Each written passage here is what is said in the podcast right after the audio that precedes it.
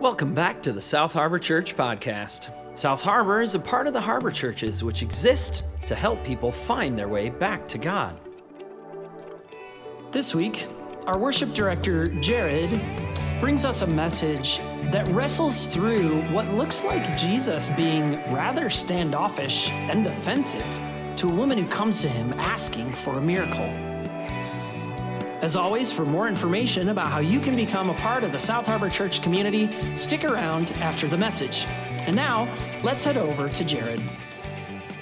All right, um, today we're going to be in Matthew again. We've been in a year long study of the book of Matthew. We haven't been in it for a year, we've only been in it for a few months. Last week, I think Tim said we're going to have to pick up the pace. So today's going to be one of those pick up the pace days.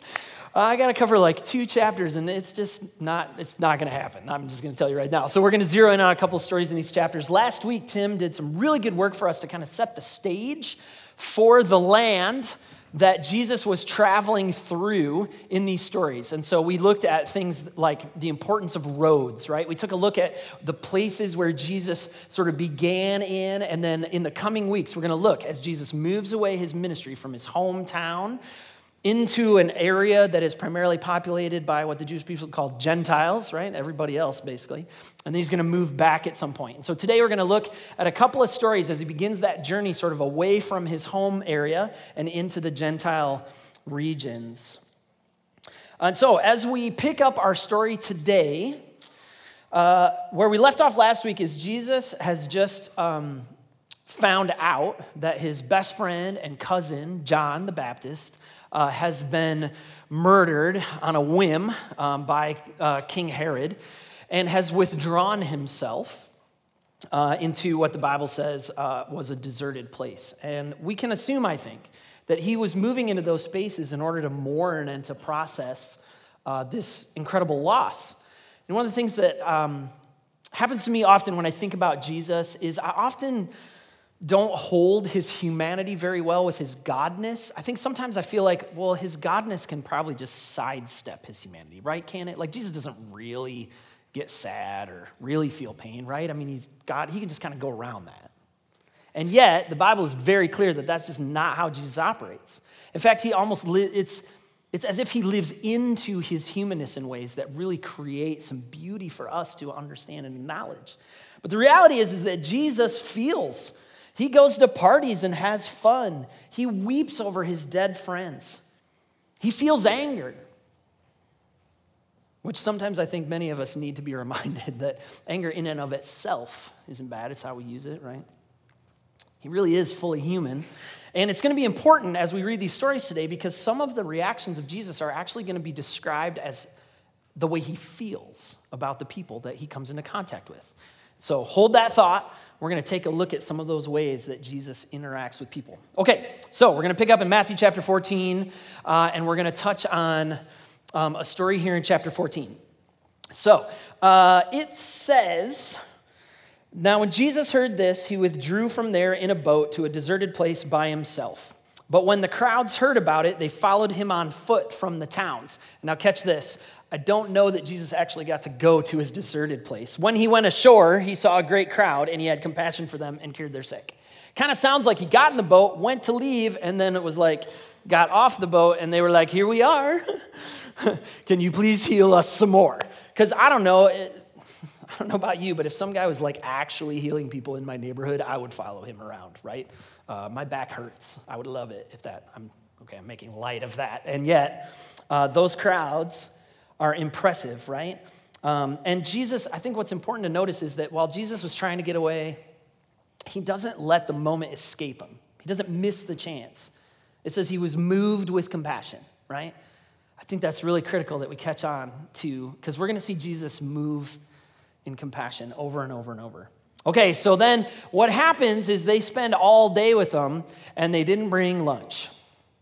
And so the next story in our Bible is uh, the story of the feeding of the 5,000, which we're just going to remind ourselves that there was actually way more than 5,000 people at this feeding, right? Because the, the passage tells us that there was about 5,000 men, and then a little add on says, and the women and children. So let's assume some kids per family. You know, some people think there might have been like 15,000 people all gathered around Jesus, which is a significant crowd, right? Now, what's important is that we don't miss the patience and the persistence of the crowd. They hang in there all day in a deserted place, so it's probably hot, and with no food. And then we see that Jesus is moved with compassion. The crowd demonstrates a faith in Jesus in this moment, well, across this whole day, right?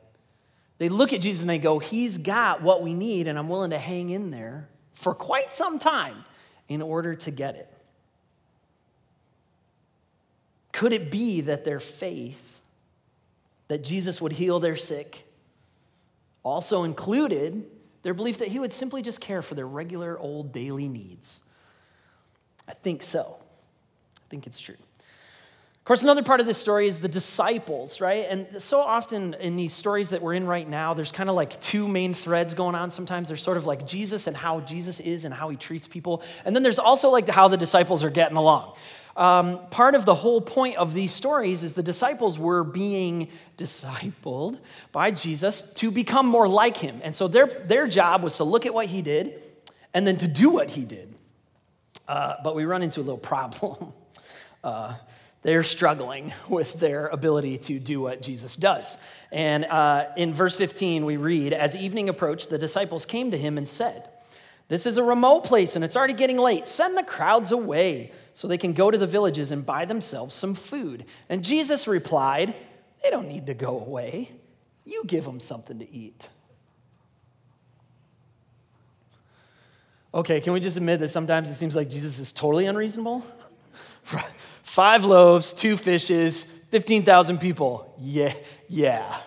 Right? Oh, and you feel for the disciples. I think they've seen Jesus do some amazing things, but they're not yet ready to believe that that same power is available to them.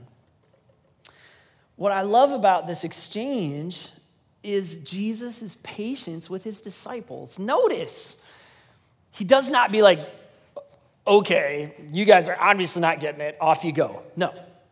And he also doesn't just do the miracle in front of them. He's not like, well, since you guys can't handle this, watch me do this amazing thing, right? Notice what happens is, is that after Jesus breaks the bread and the fish and it just keeps multiplying, he gives it to the disciples to hand out. If we put ourselves in the seat of the disciple for just a moment, it's easy to get discouraged when we fail. There's a lot of times when we know what Jesus is asking us to do, or we later we look back and we go, "Oh, I see. That's what Jesus was asking me to do and I missed it." And Jesus does not like fire us from the job. He does not fail us out of school. He's patient and caring with us as we continue to try to figure these things out. He includes them in the miracle, even after they sort of get it wrong, right? And it's also important to remember that the disciples don't just walk away. Are we seeing the themes here? Persistence. We're hanging in there, right? As disciples and followers of Jesus. The crowds don't leave just because they're hungry. The disciples don't leave when they miss the chance for the miracle. And on a, just a very surface level, I feel like so many of us, we need to try to find this kind of determination, right? That hang with it, that stick with Jesus because it's worth it. Um, and we need to realize that Jesus is probably just as committed to our development as disciples as we are. I mean, I guess probably in reality more, right?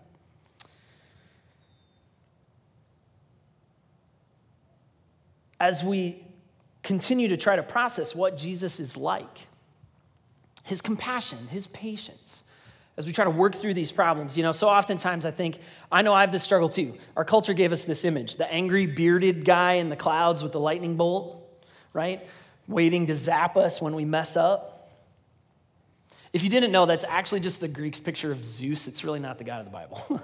uh, that's a fun side story we don't have time for today. Jesus shows us what God is like.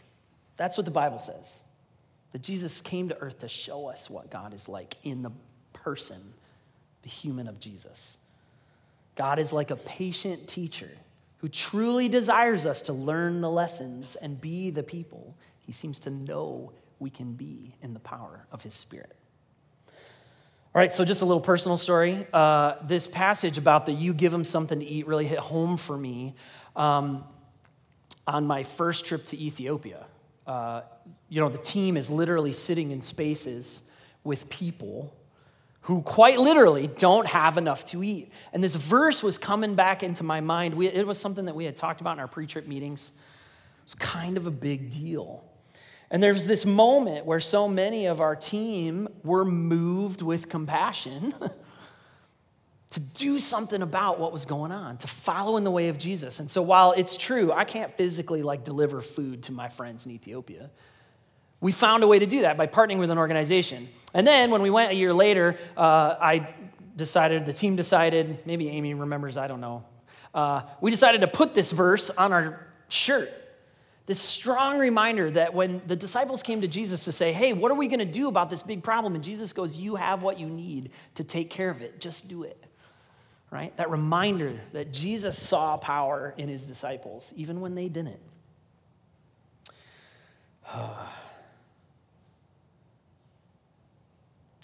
And so the reality is, is that Jesus calls us to follow right? He calls us to be like him, to be patient, to be compassionate, to identify needs, right? It says he stepped off the boat, he had great compassion for this need, right? He asks us to follow in those ways, and I think he meant it, right? And so often, we should probably say to ourselves that follow Jesus means to do what he does. And the question then becomes are we willing to follow Jesus into the deserted places out of great compassion and bring healing to the needy? I know a lot of us do have great compassion, and many of us have been involved in these kinds of works. And I just want to say thank you. Good job. Keep it up. Let's continue to be engaged in this kind of work. And if you're not engaged in this kind of activity in your life and you're curious or you're interested, I would love to talk to you about that. So would Abby. And so if you are like in that space of like, how do I go into the deserted places with great compassion and be like Jesus? And you're just not sure, we would love to connect with you and talk through how that might happen. All right, so we got to keep moving, okay? There's so much more in these stories. It was really kind of hard as I'm like working through this. I'm like, oh, we could spend like all day on three verses, but we're not gonna. Um, so he, we're gonna do the fast forward, the time lapse on what's gonna happen over the next few stories, okay? Uh, there is a real significance in the numbers the 5,000, the five loaves, the two fishes, all kinds of significance, Old Testament references, and all this other kind of fun stuff that if we had like a whole series just on this story, we could probably hit it all. Uh, just a couple chapters later, Jesus is going to do the same exact miracle uh, with another group of people with a different number in a Gentile area. And there's this whole like, what happened? Did Matthew forget he wrote the story? And this is the same one. It's actually two different groups with two different kind of significances. The audiences would have heard kind of different things in these. Uh, the, the disciples again miss their chance to like do the miracle. Uh, and we just can't we can't get to all that. And then what happens right after that is the story of jesus walking on the water and we're going to save that for a few weeks from now. So we're going to run through all of that and then we're going to pick up. Okay now that was like you know those long intros? That was one of them all right so if you have a bible we're going to be in matthew uh, 15 and we're going to pick up in verse 21 and we're going to read this story and we're going to break down what we hear. Okay you ready Head nods are good. I'll take them. Leaving that place, Jesus withdrew to the region of Tyre and Sidon. A Canaanite woman from that vicinity came to him, crying out, Lord, son of David, have mercy on me. My daughter is demon possessed and suffering terribly. Jesus did not utter a word. So his disciples came to him and urged him, Send her away. She keeps crying out after us. He answered, I was sent only to the lost sheep of Israel. The woman came and knelt before him. Lord, help me, she said. He replied, It is not right to take the children's bread and toss it to the dogs. Yes, it is, Lord, she said. Even the dogs eat the crumbs that fall from their master's table. Then Jesus said to her, Woman, you have great faith. Your request is granted. And her daughter was healed at that moment. All right, so first, can I just say, I really, I really dig the, the Canaanite woman's like persistence with Jesus, right? She really hangs in there. She is not taking no for an answer. which maybe is conflicting inside of us sometimes. I think it is for me, but I got to remember how many times in the Bible have we seen David wrestle with God, right, in his prayer life? We saw Jacob literally physically wrestle with Jacob, right? Or Jacob, sorry, Jacob wrestled not with himself, with God. Come on. Uh, how much did they desire to see a certain outcome that they simply wouldn't let up on God? But on the flip side, I'm going to be honest, I wonder if I'm allowed to wrestle with God in this fashion, right? Like, doesn't God kind of get annoyed? Is he really okay if I just keep coming over and over and over and over with the same requests? Uh, if you're a parent and your kid is like, Can I please? No. Can I please? No. Can I please? No. Uh, if they use please, sometimes it's like, I want, no. I want, no. I, right? This, we know this. We feel this. Sometimes I wonder if maybe God sees us like this.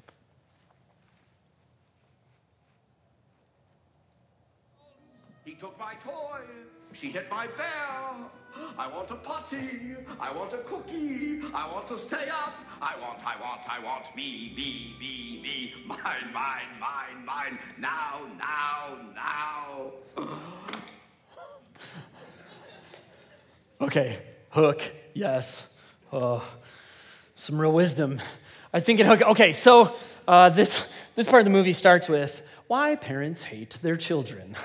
right? Uh, we're not going to get into the story of Hook, but sometimes I wonder, I, I do, I literally wonder, is that what I sound like to God? Me, me, me, mine, mine, mine. If I stay persistent in my asking of God for the healing, for the gift, for the blessing. And then we got to ask ourselves is that what's going on with the woman? This Canaanite woman? Does Jesus see her as this irritating, annoying person who's just demanding to get something out of Jesus? Of course, the answer is no. We're going to look at that in a second. But uh, there is something here. The disciples seem to be uh, a bit irritated. And we'll remind ourselves too the disciples seem to get irritated with everybody who comes to Jesus. They don't want the kids coming, they don't want this lady coming. They're always like, get rid of these people. Uh, so they're going to learn, they're going to have to learn. But Jesus does not see her this way. Remember, for the disciples, so much of this is a learning process. Uh, it seems strange to us that Jesus would have just had compassion on this big crowd, right? He works a bunch of miracles. And then basically, right after that, this lady comes to him with a pretty, I mean, pretty run of the mill request for Jesus demon uh, possession, can you please? This is a thing he's going to do a lot. And then he's like, I don't even have time for you. So, what is going on here? I think the real question we got to ask is Is this the kind of thing Jesus does? When people come to him with their needs, is he the kind of person who just treats people with disdain and just like ignores them and then insults them and then and then somehow turns the corner. Okay, let's look at this. Uh, if we back up just for a minute and we look at how Jesus treats people, and then let's take it one level deeper and say, how does Jesus treat women who come to him with their needs? I grabbed a few stories, and this is what happens. Uh, oh, I got lost in my notes. Did I skip ahead? well, let's look at this anyway. Here's how Jesus responds to women the woman at the well, he offers her living water. The woman that was caught in adultery, right? The Pharisees drag her out, and we caught this woman in adultery. What does he say to her? Then neither do I condemn you. Go and leave your life of sin. The woman with that bleeding issue who follows him through the crowd and touches the corner of his robe, he says, Go in peace. Your suffering is over. The woman who poured perfume on his feet, that the disciples were like, ah, she's wasting all this money. What does he say to her? Your sins are forgiven. Go in peace. We're going to see Jesus respond this way over and over and over. So, why this one time does it seem like he's really getting kind of testy with people?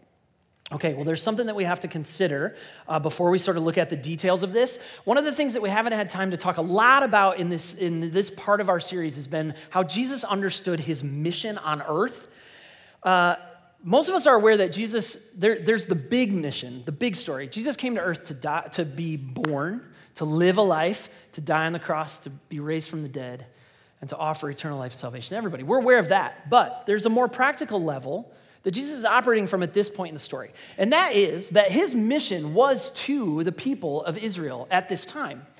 Uh, and he was really laser focused on this part of his mission at this point if we would go back and review, we would see that basically all of his ministry interactions, all of his miracles, all these kinds of things were actually just with, to, and for the people of Israel. And the reason for that is the, the short version of that story is that Jesus was the promised Messiah to Israel. God had made very specific covenants with his people. That's why we call the nation of Israel his covenant people, right? And, and up until now, his covenants had been with them. Now, we do know that eventually in the story, Jesus is going to make a new covenant in his blood. And then he will tell his disciples to go into all the world and make disciples of every nation. But at this point, Jesus' mission is still to the nation of Israel, and he doesn't seem like he's going to give up on that very easily, which could explain why he says, I was only sent to the lost sheep of Israel. Right? And then, uh, as we go on, some, uh, we have to wrestle with this place where it seems like he's ignoring her. I don't actually think he is. Then we've got to look at this apparent insult. All right? And so there's sort of this like, this moment where if we read this passage a certain way, it sounds like Jesus is trying to make like a snide comment to this lady, which just seems so out of character for Jesus. I really can't believe that that's what he's doing. And so uh, it says, he replied to her, It is not right to take the children's bread and toss it to the dogs, right? So let's talk about this reference to dogs for just a minute, okay? Um, it was true that the Jewish people used the term dog to describe Gentiles. Uh, and it wasn't a nice reference for the most part, from what I can understand. Uh, it was not common practice, in fact, basically unheard of for Jewish people to keep dogs as pets and they considered them to be something generally undesirable. And so, with purity laws and some of these other things, many Jewish people would look at people who were outside of, uh, living outside of God's commands for purity, and they would generally consider them as something undesirable. The word for Greek, the word in Greek for dog uh, that we would find in our New Testament is the Greek word kuon. However, this is not the word that Jesus uses. Jesus uses a form of the word kuon with completely different implications. The derivation he uses is kunarion, which could be translated as little dog or puppy. It's essentially a term of endearment. Because we need to remember that it was actually common for Gentiles to keep dogs as pets. And when Jesus references this whole exchange about the children's bread and the, and the, the family pet, he isn't making a cultural statement to the woman's place in a hierarchy of some sort but rather simply restating his mission. Of course, children are fed before the family pet. This doesn't mean the family pet is somehow a horrible thing to be despised, right? We need to say this again. Jesus is not making a statement on the woman's value. She isn't being equated to a family pet. He's reminding her of his mission to the people of Israel. and then her response which is kind of genius and brilliant. Uh, and I think it helps us to see that Jesus wasn't insulting her and she doesn't take it as an insult. She does, however, take Jesus' words and flip them back on him. Uh, she says, Yeah, you're right, but the family pet still gets good things from the master. Right? A thousand points for brilliant wordplay to the Canaanite lady. Not only does she not give up, she actually continues the imagery Jesus gives her to press her case. Now, at this point, I do think it's also important that we uh, consider her approach, that we consider her attitude and her posture.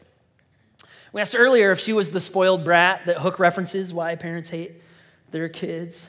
Okay, so maybe she's not an entitled child. Maybe she's just aggressive and argumentative. Would be easy for many of us in our imaginations who are accustomed to power, especially, to envision a passionate exchange between equals. You know, loud, in your face, everybody speaking their truth.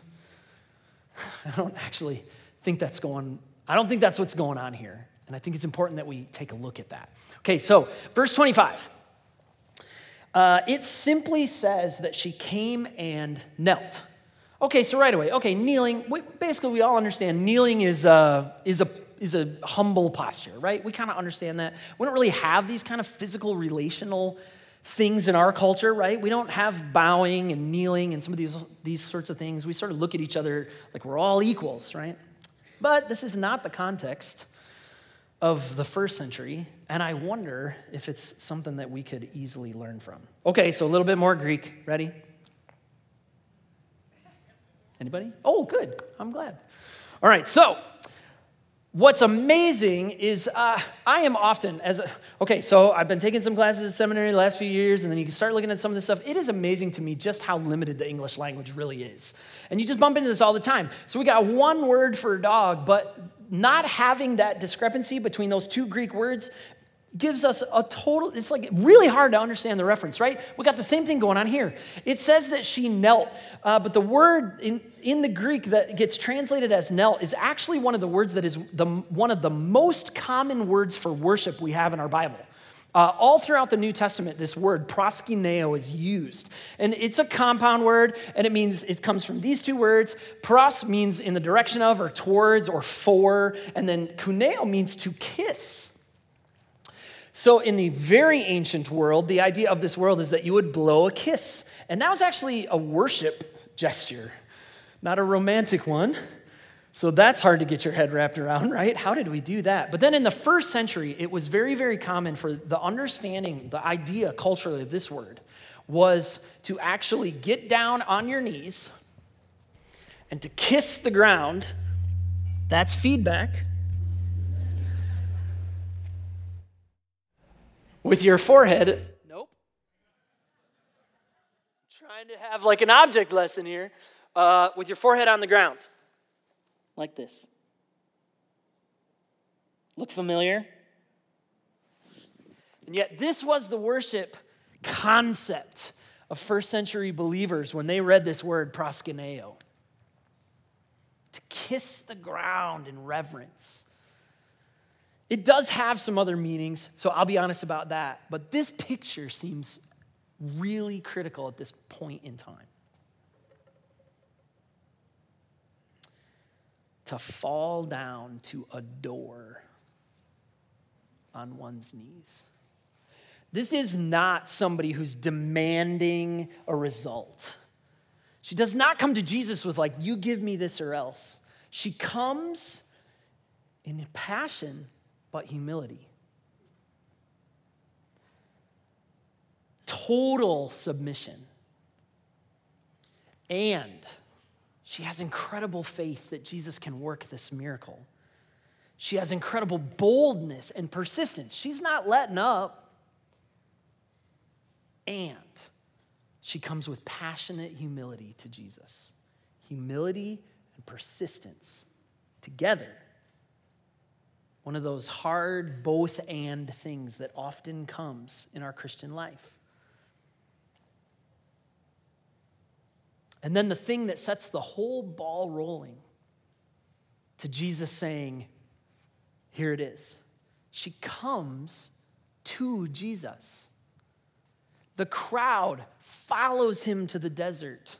The disciples follow. Jesus says, Come follow me. People come to Jesus.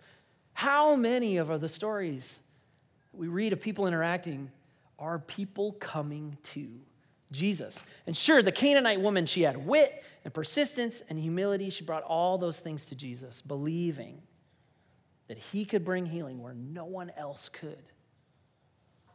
Time, time again, we see Jesus meet people right where they're at and offer salvation. Sometimes that salvation looks like healing, sometimes it looks like eternal life, but in all cases, we see people coming to Jesus. I'm going to be honest. At times, uh, I, I, was taught from a very early age to beware good works.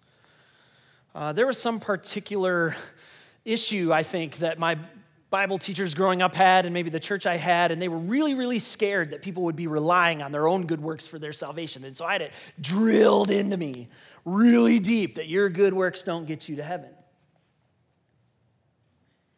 That's kind of a problem because what it ended up doing in so many times in my life is I would do nothing rather than risk doing something out of pride.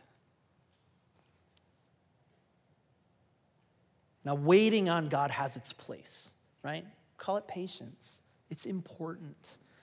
But Jesus also said, follow. He didn't say, stay here until I fix you. He said, come after me. He did not promise that it would be all candy and roses, but he does offer something of tremendous value.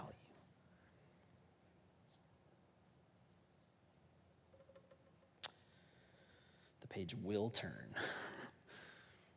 We've often said that being a Christian is more than a set of beliefs, but that it is a way of living those beliefs out into the world.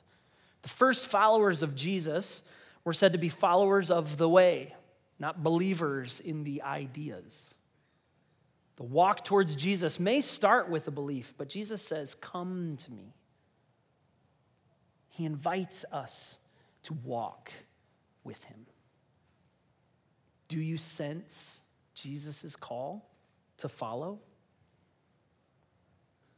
In a few weeks, we're going to be celebrating with some people who have openly acknowledged Jesus' call to them to follow, to make a public declaration of faith in the waters of baptism, who have come to Jesus, found him to be who he said he is, and ready to say to the world that Jesus is the Lord of their life.